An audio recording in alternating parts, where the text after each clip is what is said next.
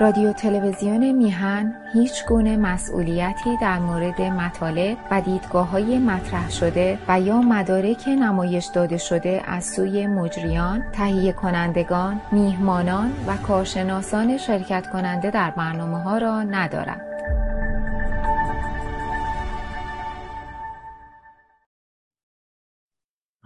با عرض سلام به بینندگان گرامی تلویزیون میهن و تشکر از دوست عزیزم آقای سعید بهبهانی، نوروز و آغاز بهار را ببخشید نوروز و آغاز بهار را به همه هموطنان عزیز ایرانی و تمام کسانی که در هر جای دنیا در نیمکره شمالی نوروز را گرامی می‌دارند و جشن می‌گیرند تبریک می‌گویم و امیدوارم با همت مردمان ایران زمستان ولایت فقیه به بهار آزادی و برابری در ایران ما مبدل شد، چون در نیمکره جنوبی الان پاییز شروع میشه. تبریک گفتن چیز نداره با واقعیت مقابله کردن. میتونن به عنوان ارتباط فرهنگی جشن بگیرن ایرانیان، ولی در اونجا نمیشه جشن نوروز و اول بهار رو گرفت، معنیشو از دست میده. برای ما ایرانیان جشن نوروز به یکی از مراسم هویتی تبدیل شده است، بی آنکه همانند بعضی مدعیان بگوییم هر جا نوروز جشن گرفته می شود ایرانی است، چرا که در بخشی از هند، آلبانی، استرخان، تاتارستان، داغستان، چچن، ترکستان، چین و تبت، کازاقستان، بنگلادش، حتی بوتان و نپال نوروز را جشن می گیرند که هرگز حوزه های قلمرو به حتی امپراتوری ایران چه رسه به تمدن ایران نبود. اما برای ما ایرانیان حاکمیت ولایت فقیه که یک حکومت خودکامه، ضد ملی و ارتجاعی است، جشن نوروز از طرف تمام ملیت‌های ایرانی به یک سمبل ملی برای مبارزه با حکومت ضد ملی و ارتجاعی آخوند مبدل شده است. البته یک جشن حاشیه‌ای وجود داره، اون اینه که کسی در فیسبوک در طنزنویسی به من دوست عزیزی فرستاده بود که صبح آیت الله محمد ریشهری، ظهر آیت الله رودباری، شب آیت الله فقی جان به عزرائیل تقدیم کردند. معلوم است ایشون می‌نویسه عزرائیل امسال جناب عزرائیل تصمیم گرفته دل به کار بدهد، دستت درد نکند، با همین منوال پیش برو، دعای خیر ایرانیان دنبال و پشت بناهت خواهد بود. و من میگم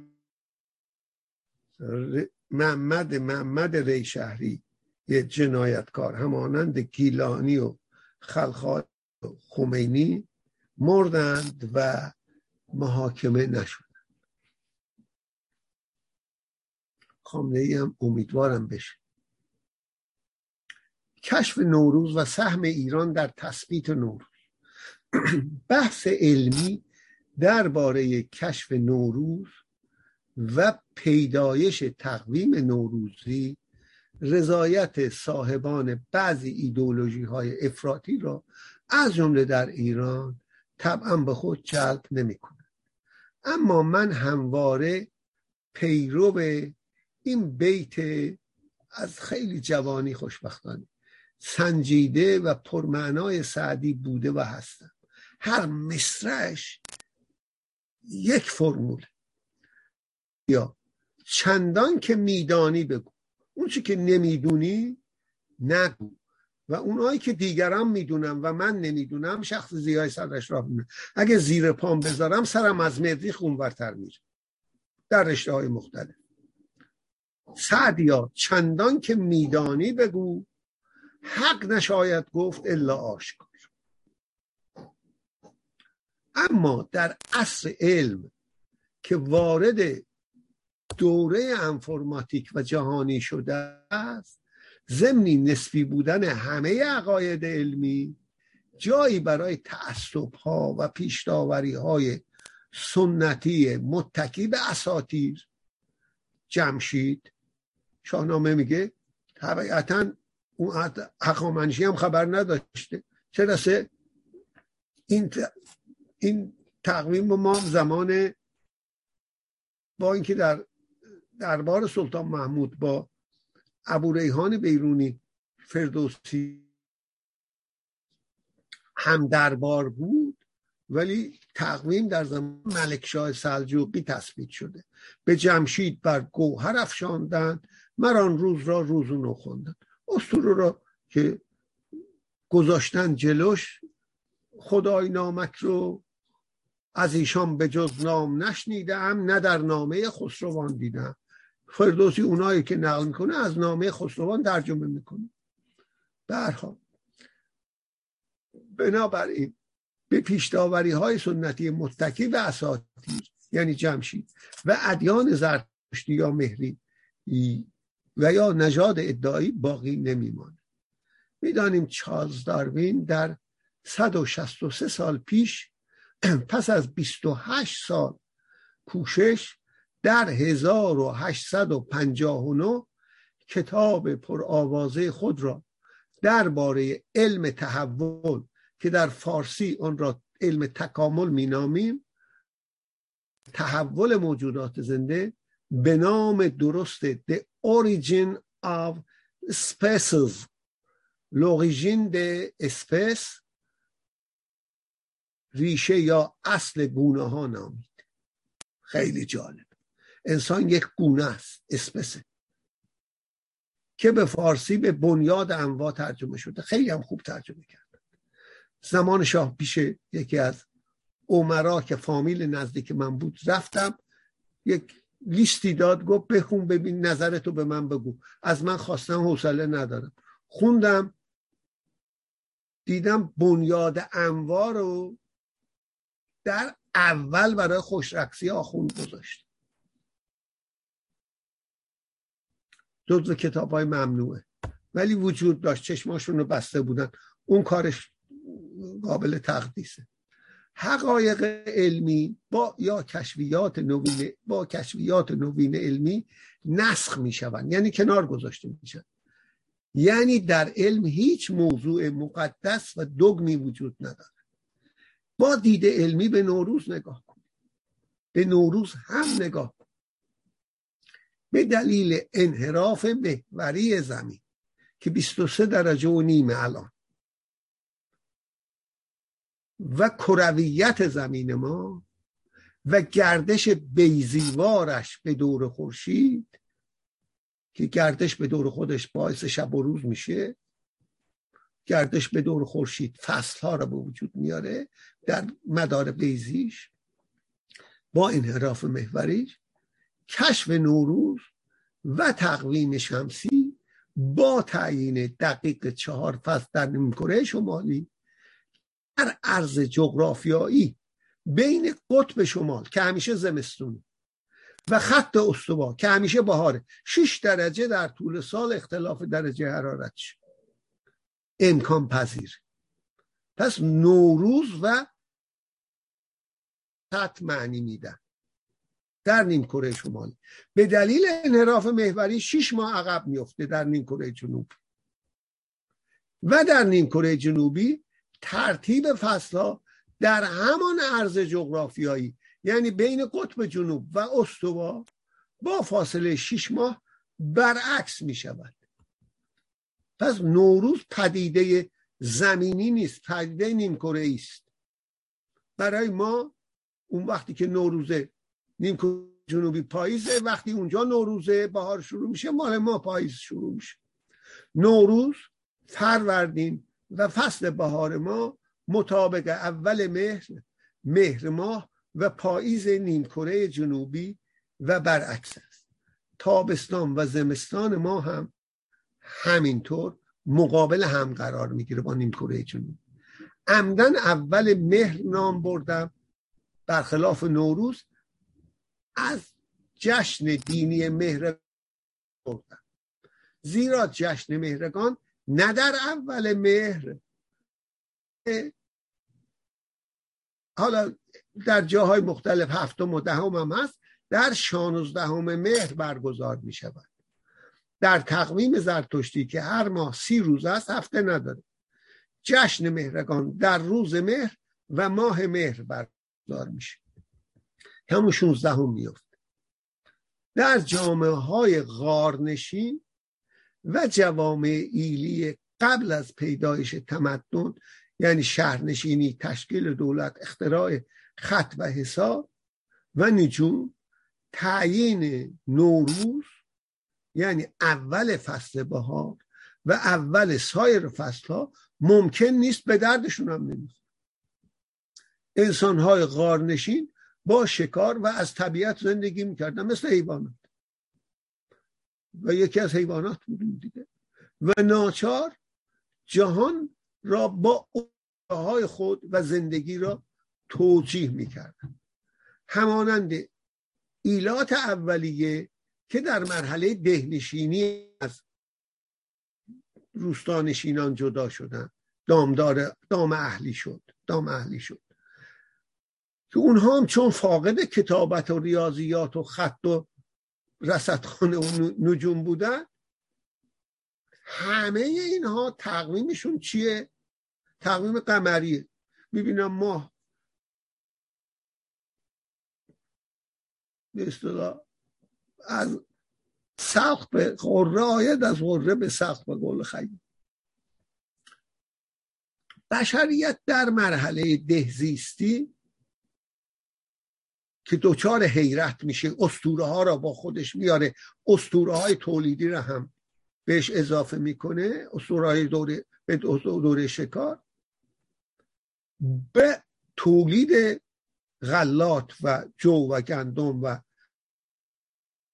اهلی کردن حیوانات که خانم ها بیشتر اینجا عهده، به خصوص اهلی کردن حیوانات و باغداری رو، نیاز به شناخت فصل ها و تعیین ماه کاشت و برداشت پیدا میکنه. اما امکانات محدود دهنشینی اجازه کشف نوروز و زمانسنجی را با قرارداد تقسیم شبان روز به ساعت و اجزا آن و سال به ماه‌های خورشیدی نمیداد. اونها با بیداری طبیعت به این کار دست می‌زدند. در ترکیه آذربایجانی ما نام 2 گیاه بیانگر این تجربه دهزیستی در میان روستایان آذربایجان، گارچیچای یعنی غنچه یا گل برف، مترادف گل برفی در فارسی است، معلومه فارسی هم همینطور بوده، روستای نشینیش، که به انگلیسی به نام سونو و نام علمیش که من بهتر بلدم قالانتوس و نوروز جولی، گل نوروز. وقتی بشریت به مرحله سومین مرحله شهرنشینی، ایجاد دین قومی و اسطوره‌ای، اون اساطیر شکار و دهنشینی رو با خودش آورد، در ادیان قومی از جمله زرتشتی و یهودیت هنوز هم وجود دارد. در این مرحله شهرنشینی بشریت تشکیل دولت رسید و دولت نیاز به خط و حساب پیدا کرد و نجوم برای سنجش قشونکشی ها و تعیین مالیاتگیری. این بار در تمدن سومری که ساموئل نوآ کرامر اسم کتابشو در انگلیسی History Began from Sumer ترجمه شده به فرانسه L'histoire commence à Sumer، در فارسی به نام الواح سومری اولین بار ترجمه شد که شرحشو بعدم میگم. برای اولین بار در تمدن سومر در 6000 سال پیش در جنوب عراق و شهر اور بشریت به زمان سنجی رسید و تعیین نوروز و اول چهار فصل. همچنان که در هفته پیش درباره چهارشنبه سوری بیان شد، بشریت اولین بار در اولین تمدن شهری یعنی سومر به زمان سنجی رسید و توانست ثانیه و دقیقه که نای سومری داره 60 و ساعت 24 ساعت برای شبانه روز، برای سنجش یک روز به صورت قراردادی ابداع کنند. چون مبنای عدد سومری 60، در اوایل هر ساعت سومری معادل 2 ساعت کنونی بود و شبانه روز به 12 ساعت تقسیم می‌کردند و از روی 7 ستاره متحرک در آسمان هفته و سپس ماه‌های 12 گانه 4 هفته ما الاخر یه ذره بیشتر و در رابطه با کشف 4 فصل و سال خورشیدی را با نوروز در زیگورات خود در شهر اور که شهر دنیاست و اور هم به معنی شهره در 6000 سال پیش به بعد ابداع کردند و کشف کردند، به خصوص به ایلام در جنوب و جنوب غربی ایران در خوزستان کنونی و به کل بشریت از جمله به اکدی ها، بابلی ها و آسوری ها اهدا کردند. کوروش کبیر وقتی بابل رو گرفت در آبان ماه که به غلط 7 آبان میگن 18 آبان بوده، ورودش در مهر ماه بابل تصرف شده بود، اصلا هیچ ربطی نداره. بله، یهودیان بی خودی روز آزادی یهود قرار دادن، 18 آبان میشه نه 7 آبان. به هر حال یه مقاله هم در سایت میهن تیوی دارم. بنابراین جشن نوروز پسرش کامبوجیه رو گذاشت که نوروز رو بابلی ها جشن میگیرن، این در اون شرکت کنه. نوروز پس بابل ارث سومر به اکد، از اکد به بابل رسید و ایلام به خصوص. ایلام دومین تمدن قدیم دنیاست. چرا؟ برای اینکه به وسیله اولین تمدن قدیم دنیا ایجاد شده. 4 روستا رو به هم چسبوندن و شهر شوش رو ساختن. سومری ها دستشون درد نکن. نوروز همانند اولین روز سایر فصل‌ها در منطقه بین دو قطب و استوا کشف است، یعنی وجود داشته و دارد و بشریت با پیشرفت تمدن آن را کشف میکنه. در این روز شبانه روز 24 ساعت 12 ساعت روز 12 ساعت شب، در حالی که عین اول پاییز، در حالی که سنجش زمان کشف نیست، امری است قراردادی و اختراع یا ابداع بشری است. تقسیم شبانه روز به 24 ساعت، ساعت به دقیقه 60 و ثانیه 60 دقیقه و 60. اول بهار که موقع زایش حیوانات و آغاز فصل کشته است، از فراوانی فرا میرسه. در اول پاییز که فصل برداشت محصول و فراوانی بود و تنها در این 2 روز روز و شب با هم برابر و 12 ساعت است، میراثش از تمدن سومری به ایلامی و در ایران کنونی ما رسید و از ایلامی ها 2 فصل تابستان بزرگ و زمستان بزرگ تقسیم کردن به جای اینکه به 4 فصل تقسیم کنند که ارثشان به هخامنشیان رسیده بود. تمدن هخامنشی رو نشون میده که حتی لباساشون هم مثل ایلامی هاست، همه میراث ایلامی رو حفظ کردن. پایتخت ایلامی هم پایتخت اصلی است.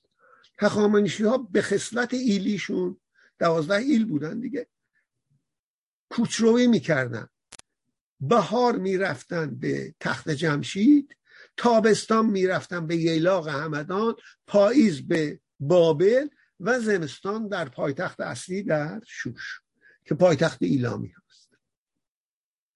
و تمام الواح 30,000 هخامنشی که 6,000 تاش سالمه مال داریوش، همه به زبان ایلامیه. نگاه کنید به کتاب از زبان داریوش، هایدمار کخ. بله، رجبی، پرویز رجبی چیز کرده و آقای ناصر پورپیرار ویراستاری نمود. در ادبیات غنی سومری همچنان که مناظره های متعدد وجود دارد.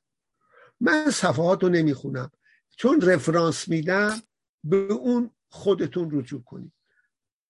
رمه و غله، چوپان با دهگان یا باغبان را داریم که در رابطه با بهار و زایش دامها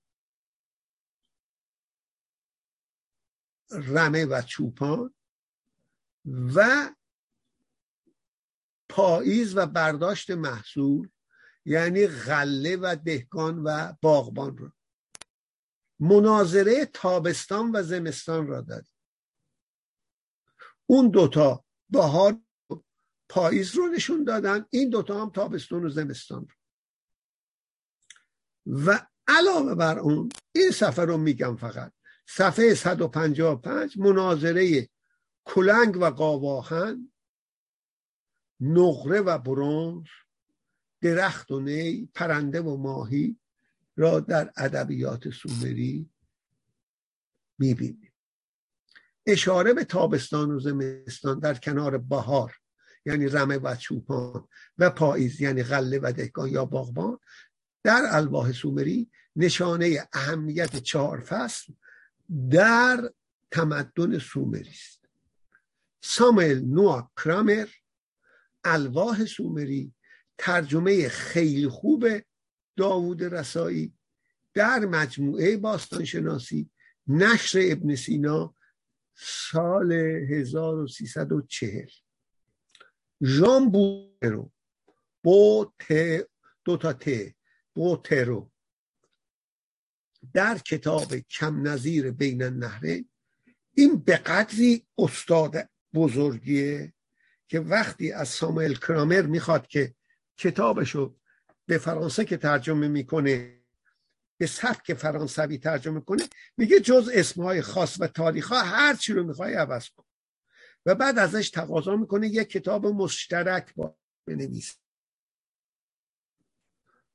ژان بوترو در کتاب کم نظیر بین النهرین که شاگرداش گفتن این همه دانش رو به گور نبر و به خاطر شاگرداش تقدیم کرد، مزوپوتامی اسمش به فرانسه. سومری ها می نویسه در روز 12، در نوروز 12 روز جشن می گرفتن و روز 13 را استراحت می کردن.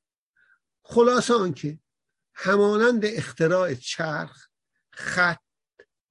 خط میخی، خط اول تصویر نگاری بوده، بعد اندیشه نگاری میخی، و زمان سنجی، ثانیه، دقیقه و ساعت، و سنجش یک شبانه روز با آن، یعنی با ساعت و دقیقه و ثانیه، و قرار دادن هفته بنا به 7 ستاره متحرک در آسمان با زمین مرکزی، یعنی خورشید، ماه، عطارد، زهره، مریخ، مشتری و زحل که با چشم غیر مسلح دیده میشن، از زیگورات بسیار خوب دیده میشن، و کشف اول 4 فصل از جمله نوروز از کشفیات و نیز ابداعهای سومریان است که به بسیاری از تمدن‌های بعدی از جمله ایلامی و هخامنشی و اومد تا ساسانی و اسلام، بعد از اسلام تا سلجوقی و تا امروز در ایران به ارث رسید.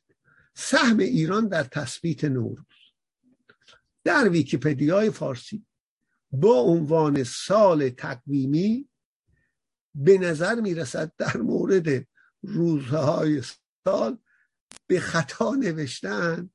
من این جمله رو میخونم: سال تقویمی رو نگاه کن.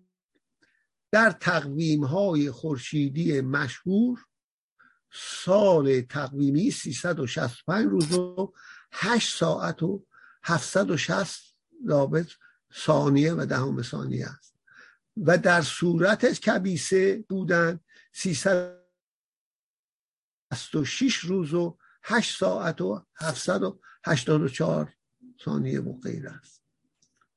من در سخنرانی قبلی هم اونجور که دیده بودم، من که تعیین نکردم، 365 روز و 5 ساعت و 54 دقیقه و 48 ثانیه است. چرا؟ زیرا اگر 6 ساعت میشد و نه 8 ساعت دو کسری، نیازی به منجم بودن وجود نداشت. هر 4 سال یه روز اضافه میشه. 6 ساعت 24 ساعت دیگه. چنان که ابوریحان بیرونی به نظر من بزرگترین و نه مؤثرترین دانشمند تمدن اسلامی، مؤثرترینش کشف جبر الخوارزمی و خیام، ایشون ترین به نظر من. تمدن اسلامی برای تعیین اول تابستان و زمستان نیاز منجم بودن و ریاضی دانستن نیست. او میگوید کافیست سایه منار بلندی را در یک ساعت معین از روزهای سال، مثلا ظهر، تعیین کنیم، بریم خط بزنیم. درازترین سایه به اول زمستان و کوتاهترین سایه به اول تابستان مربوط است. ابوریحان بعد به درستی می‌افزاید، این عبارتش حفظم: اما برای تعیین اعتدالین، یعنی نوروز و اول مهر، اول بهار و اول پاییز، علاوه بر نجوم و ریاضیات دانستن ارز بلد نبوغ ابوریحانه، یعنی طول و عرض و جغرافیایی لازم است. زمان سلطان محمود یه نفر رو آوردن، گفتش که 6 ماه تابستان و 6 ماه زمستونه، 6 ماه روز و 6 ماه شبه. از قطب اومده بود. میگه برید ابوریحان رو بیارید. میارن، چون انحراف محوری زمین رو دقیقش رو درست حساب کرده، ثانیهش اشتباه کرده ابوریحان، 23 درجه رو درست حساب کرده. میدونست، گفت دو قرب درست میگه. سلطان محمود برای تظاهر به مذهب گفت اینو بندازید از طبقه پایین دستور داده بود، تور گرفته بودن. بعد از یه مدت میگه ابوریحان کجاست، میارن دوباره. به هر حال بله، امان از دست آخوندا هم دورم. سخن خود را درباره پیدایش نوروز و تحول آن و خطای بزرگ پیامبر اسلام نوروز رو جشن بگیره. در حذف ماه نسی، یعنی ماه 13 عرب پیش از اسلام، و تبدیل تقویم شمسی قمری عرب پیشرفته تر از پیغمبر اسلام به تقویم ناقص قمری 12 ماهه اسلامی بیان میکنم و تثبیت نوروز در ایران زمان ملکشاه سلجوقی را که در واقع اصلاح خطای پیغمبر اسلامه. کسی اینو نمیگه. یعنی ملکشاه سلجوقی به آخوندا میگه بتمکید، من برای اداره این امپراتور و فهمیدن این که محصول کجا کی میرسه مالیاتمو جمع کنم، از کاشغر چین تا دریای مدیترانه، یعنی ترکیه امروز، اسرائیل و اردن و لبنان و سوریه، مجبورم یه تقویم درست داشته باشم که بدونم محصول کجا کی میرسه. اصلا پیغمبر اسلام آخر اسفند حرکت کرده، اول فروردین رسیده به مدینه. این ما تقویم مسلمون هستیم، تقویم شمسی میگیریم، خودتون با تقویم قمری بتمکید. سال قمری 12 ماه به جای 365 روز و 5 ساعت و 54 دقیقه و 48 ثانیه، 54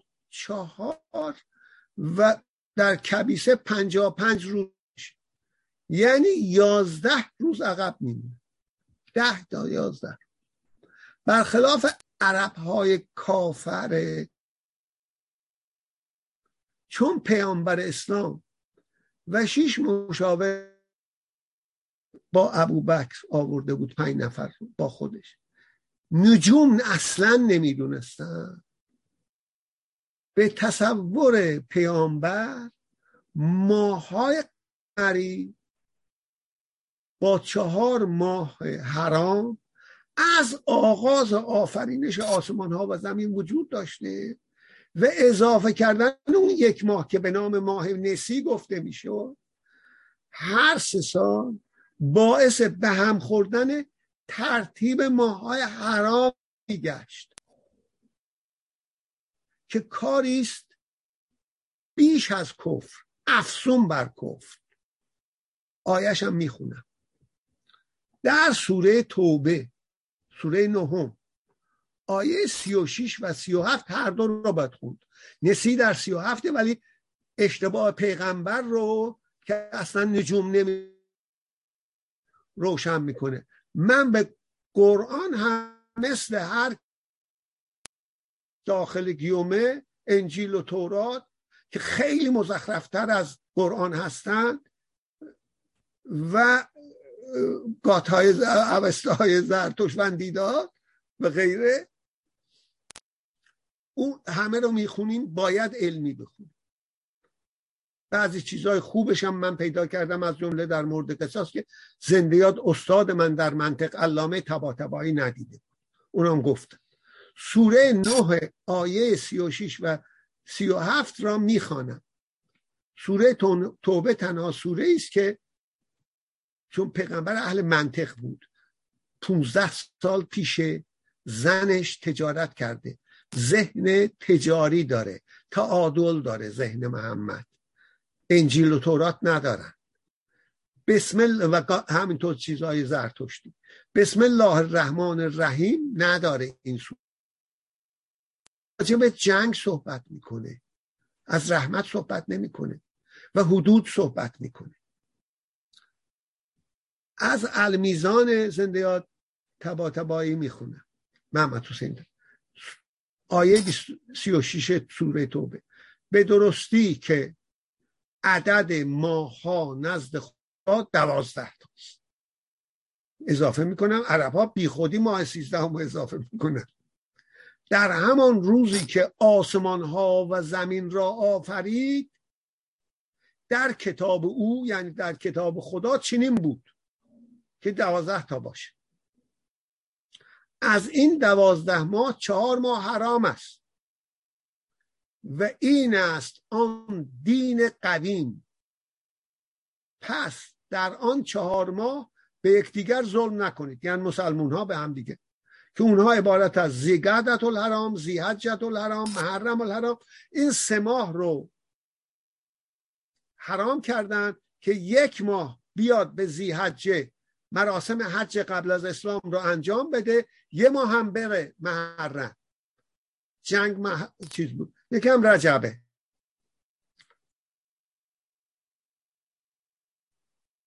پشتش ادامه کنه و با همه مشرکین کارزار کنید، همانطور که ایشان با همه شما سر جنگ دارن. یعنی اگه اونا حمله کردن شما هم حمله کنید و بدانید که خدا با پرهیزکاران است. برسم به آیه بعدی، آیه نسی. نسی گناهی است علاوه بر کفر. ان النسی زیادتون فی الکفر، یه چیزی اضافه بر کفره. و کسانی که کافر شدند به وسیله آن، یعنی ماه نسی، گمراه، من اضافه میکنم تر میشوند، گمراه تر میشوند. اون یادش رفته پیغمبر سال آن ماها را حرام میکنند، یعنی نسی که وارد میشه هر 3 سال، محرم میره، سفر میره، ماها جا به جا میشن. 1 سال آن ماها را حرام میکنن و 1 سال را حلال، تا با عده ماهای خدا که خدا حرام کرده مطابق شوند. پس آقای طباطبایی از خودش اضافه کرده اینو. این عمل باعث میشود که به درستی حلال کنند چیز را که خدا حرام کرده است. پیغمبر اصلا نمیدونست و اون 6 نفر که اینا قرارداد اسمای قراردادی هست، اسم ماها فصل نیست، نوروز نیست که ثابت باشه. او عرب هایی که اسلام بهشون از جاهلیت گذاشته بسیار بهتر از پیغمبر اسلام و مسلمی میفهمیدن تا ملکشاه سلجوقی. پس حلال کنن، این عمل باعث می شود که حلال کنن چیزی را که خدا حرام کرده. آری، اینم طباطبایی اضافه کرده آری را، اعمال بدشان در نظرشان جلوه کرده و خداوند مردمان کافر را هدایت نمی کند. من اضافه کردم پیامبر اسلام در 23 سال نبوت خود خیلی کم خطا کرده است. چرا؟ چون که کارش مشاوره و شاورهم فی الامر با اصحابش بود که در میان آنها آدم‌های عاقلی چون عمر ابن خطاب وجود داشت.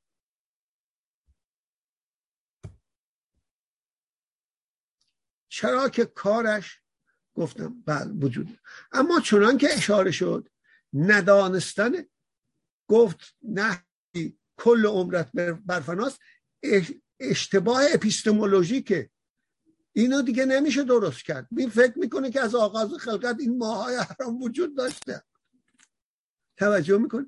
اما چنان که اشاره شد ندانستن علم نجوم و تصور این که ماهای قمری نه قرار دادی بلکه از آفرینش آسمان ها و زمین وجود داشتن و دخالت 1 ماه، ماه نسی، در هر 3 سال باعث جابجایی ماهای 4 گانه حرام می شود و آن را افسون بر کفر عادی تلقی می کنند. حالان که مردمان عرب مکه و دیگر طائف و غیره، مدینه و دیگر شهرهای آن روز عربستان بسیار متمدن‌تر از پیامبر اسلام می‌اندیشیدند در مورد این مسئله.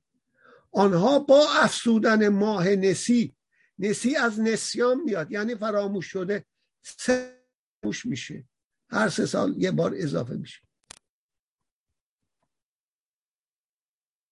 یک تقویم شمسی قمری داشتند.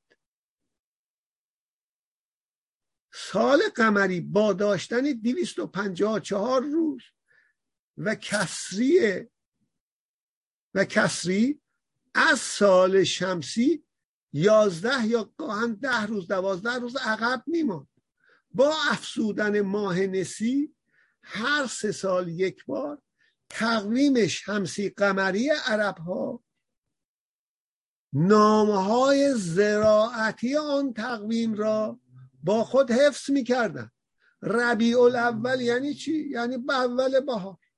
ربیع الثانی یعنی چی؟ یعنی دوم بهار. عربستان به دلیل شرایط خاصه، جمادی الاول و جمادی الثانی یعنی خشک شدن، بیابان خشک و الی آخر. رمضان هم همینطور. اینا همه ماهای اسم زراعتی هستند. این که میره از اون یافته زمستان اصلا محصولی وجود نداره، بهاری وجود نداره.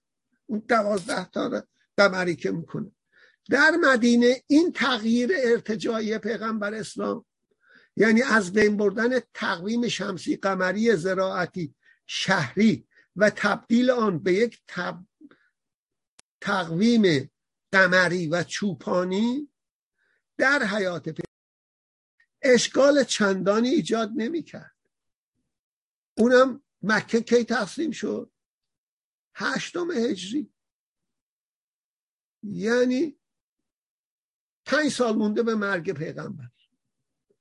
اما وقتی عمر بنی عمر ابن خطاب و بنی امیه به خصوص ولی ابن عبدالملک 85 تا 95 هجری اسلام را به یک امپراتوری بزرگی از کاشغر چین تا مرز فرانسه و در برگیرنده شمال آفریقا و آسیا، یعنی دومین امپراتوری بزرگ طول عصر سنت تاریخ بشری بعد از مغول تبدیل کرد.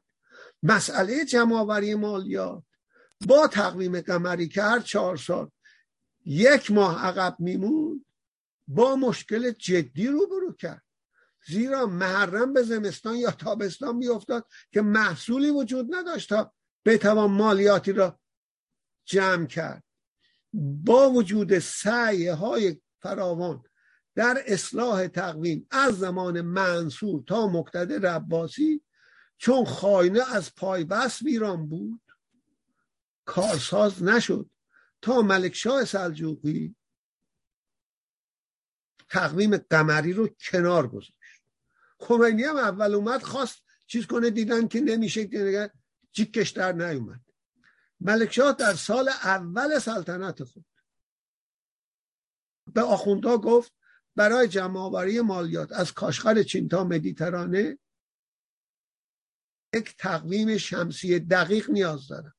پیامبر اسلام فرض میکنم آخر اسفند از مکه هجرت کرده و اول نوروز به مدینه رسیده است و تقویم هجری شمسی را معمول ساخت که تاکنون تقویم ایران ماست. سنجش مبدأ نوروز از زمان جلال الدوله ملکشاه سلجوقی که تقویم جلالی میگه در امپراتوری سلجوقی که بخش مهمی از دنیای اسلام را فرا میگرفت، طبعا به هجرت پیغمبر مرجوع شد که در دنیای اسلام که از نظر آخوندها یک تخلف ضد اسلامی آشکار و به هم زدن سنت نادرست محمدی و اسلامی است، ولی چون خفت بزرگ پیغمبره آخوند هیلگر چیکش در نمیاد. بی خود نیست که طالبان کنار گذاشته نوروز رو، چون اون میدونه اون در عصر سنت تعیین دقیق ساعت و دقیقه و ثانیه تحویل کار راحتی نبود، از جمله در عربستان هم 1-2 روز عقب میموند. تا ملکشاه سلجوقی نوروز در بشریت تثبیت نشد، زیرا شاهان هم به دلیل عقب ماندگی وسایل سنجش، رصدخانه و پیشرفت مهندسی برای سنجش زمان و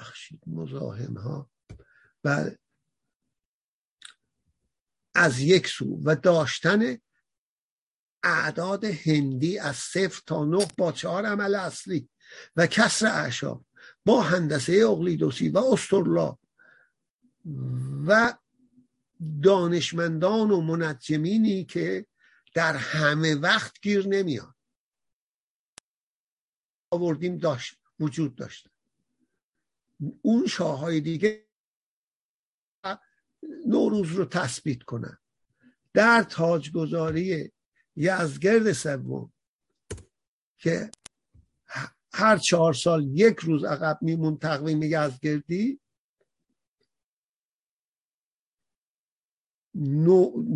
در 10 هجری تاجگذاری کرده یزدگرد.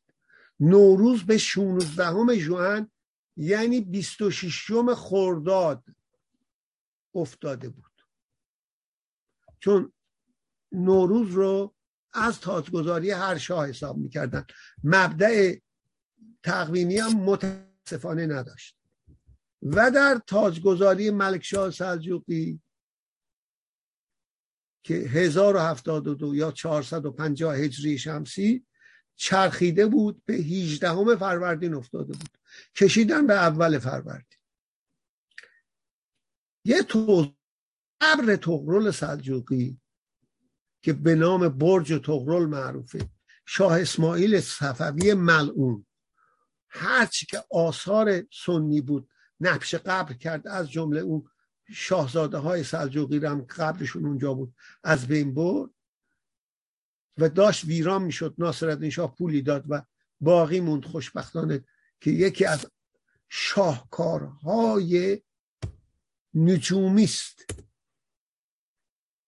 و نشان میده که چرا در زمان ملکشاه ما تونستیم اینجوری محاسبه بکنیم، علاوه بر اون منجمینی که اسمشون بیاد. زیرا مهندسی و نجوم در آغاز سلجوقی طغرل، بنیانگذار سلجوقیان، در برج طغرل چونان پیشرفتی کرده بود که برج طغرل از 24 تا دندانه درست شد. در نوروز برید 12 تاش روشن، 12 تاش خاموش. در تابستون برید 16 تاش روشن، بقیه یعنی ساعت زنده است دندانه ها. و 4 تا ناودان داره، به شمال، جنوب و شرق و غرب تنظیم شده. نیم ساعت و ربع ساعت هم قابل تعیینه در اونجا. من یه بار سخنرانی کردم در تلویزیون میهن راجی. بنابراین این زمینه مهندسی و نجومی بود که امکان تنظیم زیج جلالی رو با پولی که ملکشاه سلجوقی داشت، 1,200,000 دینار طلا خرج کرده، در عرض 7 سال کسی از شاهان قبلی نه امکاناتشو داشت، این امکانات، نه اون منجمین و این پیشرفت‌ها را. همه اینا باید جمع بشه، علمی فکر کنید. سلطان حسن سلجوقی ملقب به جلال و دنیا و دین، ملکشاه یا ملکانشاه که درست مترادف شاهنشاهه، به بقیه میگه شما ملک هستید، من شاه هستم. واژه‌ام به قول ذبیح بهروز با سلیقه زبان فارسی نیست، شاه ملک میشه فارسیش. مثل نوروز ملک شاهه. قرمز کتاب، کتاب قرمز، جای صفت و موصوف عوض میشه در ترکی. در اولین سال سلطنتش که گفتم 450 هجریه، 1072 میلادی، دستور تنظیم تقویم کنونی را صادر نمود تا زمان دقیق رسیدن محصول هر یک از اتابکان سلجوقی را دقیق بداند. اتابکان روم و حلب بگیرید،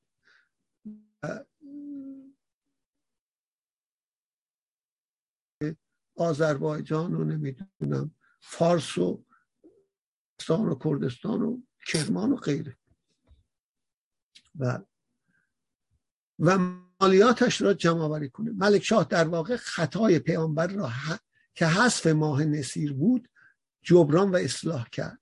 او 8 منجم و ریاضیدان بزرگ را از کل امپراتوری به یاری احتمال قوی خواجه نظام الملک که از زمان پدرش 10 سال پدرش وزیر بود، یعنی سلطان آلب ارسلان سلجوقی، جمع‌آوری کرد و 1,000,000 چنان که گفتم 200,000 دینار طلا خرج ایجاد رصدخانه اصفهان را برای تعیین دقیق ماه و فصل و سال که پس از 7 سال در 3 رمضان 471 هجری قمری، چون اهمیت داشت 24 اسفند 457 هجری مارس 1079 زیج جلالی را تدوین، هر هفته هم سر می‌کشید ملکشاه. کارتون به کجا کشید؟ و نوروز اول بهار همانند اول 3 فصل تابستان و پاییز و زمستان برای اولین بار در تاریخ بشری تثبیت کردید. نام اون منجمان تنظیم کننده زیج ملکشاهی یا جلالی به قرار زیر است: ابو حاتم مظفر اصفهانی، جنوب خراسان. اصفرازی نیست، من خطا کرده بودم یه بار. 2 ابوالعباس فضل ابن محمود لوکری، این هم نزدیک مرو افغانستان. محمد ابن احمد معموری، عربه. نجیب واسط عراق. ابن کوشک بیهق مباهی که سبزوار کنونی خراسان. حکیم غیاث الدین ابوالفتح عمر خیام نیشابور، تولدش 1048 و وفاتش بعد از 80 سال به اصطلاح، یعنی حدود اون موقعی که این تقویم رو میخواستن درست کنن خیام 24 ساله بوده. 1048 متولد شده، 440 هجری قمری و 28 اردیبهشت 427 هجری شمسی، 18 می 1048 تولد خیام. 24 ساله بود. حالا من همه میدونن آقای بهبهانی هم دارن، حالا هم 2 سال با شرحش آغاز کردم، حالا هم ریاست چنین هیئتی رو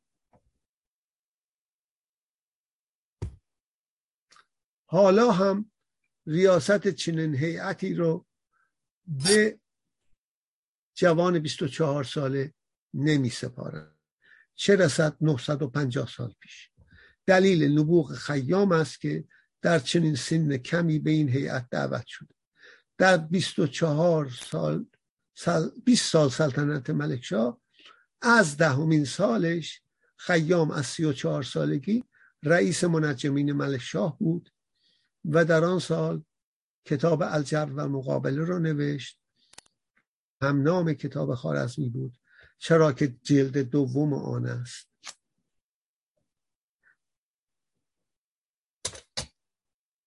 موسی خوارزمی کتابش رو به امیرالمومنین و 7مین نفر ابوالفتح، اسم اصلیشو نمیدونی، او اسیر بیزانسی است که پدر ملکشاه آلب ارسلان در جنگ ملازگرد گرفته آورده، به شرطی که برای هر اسیر 10 دینار بدن اونها رو آزاد بکنه. ندادن، اینا را به بردگی فروخت. خوشبختانه در مرو امروز به کسی فروخت به نام علی خازنی مروزی یا مروی. او و اسمشو از اون صاحبش برداشته، اسم جدیدش رو. متوجه نبوغ و استعداد این شد و گذاشت تحصیل کرد و زیج بعد از ملکشاه یعنی سلطان سنجر را هم همین خازنی تنظیم کرده است و اون وقت ترکیه امروز بوده، بیزانس، روم. مدارج تحصیلشو از اونجا نمیدونم، اسم 8مین نفرم نمیدونیم. بر اساس زیج جلالی، بعد زیج خانی مال هلاکو خان، خواجه نصرالدین و قطب الدین شیرازی هم شرکت داشته، تنظیم کرد و بعد زیج اولغ بگ شد که نوه تیموره، جمشید غیاث الدین کاشانی، تونستن 16 رقم عدد پی رو به جای 2 رقم حساب بکنن و اگر زیج ملکشاهی هر 350 سال یک روز عقب میموند، زیج اولغ بگ هر 3003 سال عقب میموند. بعد از نیوتن و جبرانالیز دیگر عقب نمیمونه. من نام اونها رو هم که گفتم. متاسفانه باید بگیم جمهوری اسلامی قازاقستان اولین بار دوست من آقای دکتر رضا مریدی در 2008 که نماینده مجلس در اونتاریو بودن، در اونتاریو رسمی شد، بعد مجلس کل کانادا رسمی کرد برای کانادا و ایشون وزیر علوم هم بودن البته و پیشکسوت بودن در این مسئله. بعد ازبکستان در 8 ژانویه 2009 به درخواست ازبکستان نوروز در یونسکو رسمی شد و در 30 سپتامبر 2009 جمهوری آذربایجان از مجمع سازمان ملل متحد درخواست کرد که نوروز رو رسمی کنه. سازمان ملل متحد هم به دلیل اینکه جشن 300 میلیون انسانه رسما رسمی کرد. بعد در امریکا هم رسمی شد، کانادا، همه جاهای دیگه. و جمهوری اسلامی البته ضمن اینکه نوروز یک پدیده نجومی است از نظر علمی، اما چون تثبیت آن در ایران و با پول ملکشاه و کوشش منجمان آن امپراتوری انجام شده در اصفهان، شایسته بود که ایران تقاضای ثبت آن را در یونسکو و مجمع سازمان ملل متحد میکرد. اما از امثال احمدی نژاد و رئیسی و علی خامنه ای چنین انتظاری بیهوده است. ممنون دوست ارجمند آقای دکتر رضا مریدی باشیم که در کانادا برای رسمی شدن نوروز پیش قدم اول رو گذاشتن. من در تبریک نوروزی همان سال هم گفتم تلاش شیادانه جمهوری اسلامی برای جلب افکار عمومی ایرانیان را به نام خود رقم بزند مترادف حنای بعد از عروسی است. در ویکی‌پدیا و صدا و سیما میتوان وقاحت آخوندی رو تماشا کرد. من اونو میخونم و سخن رو پایان میدم. با پیگیری های استاد میر شکرایی از مفاخر شهرستان تفرش 4 اسفند 1388 نوروز در یونسکو رسمی شد. حال اون که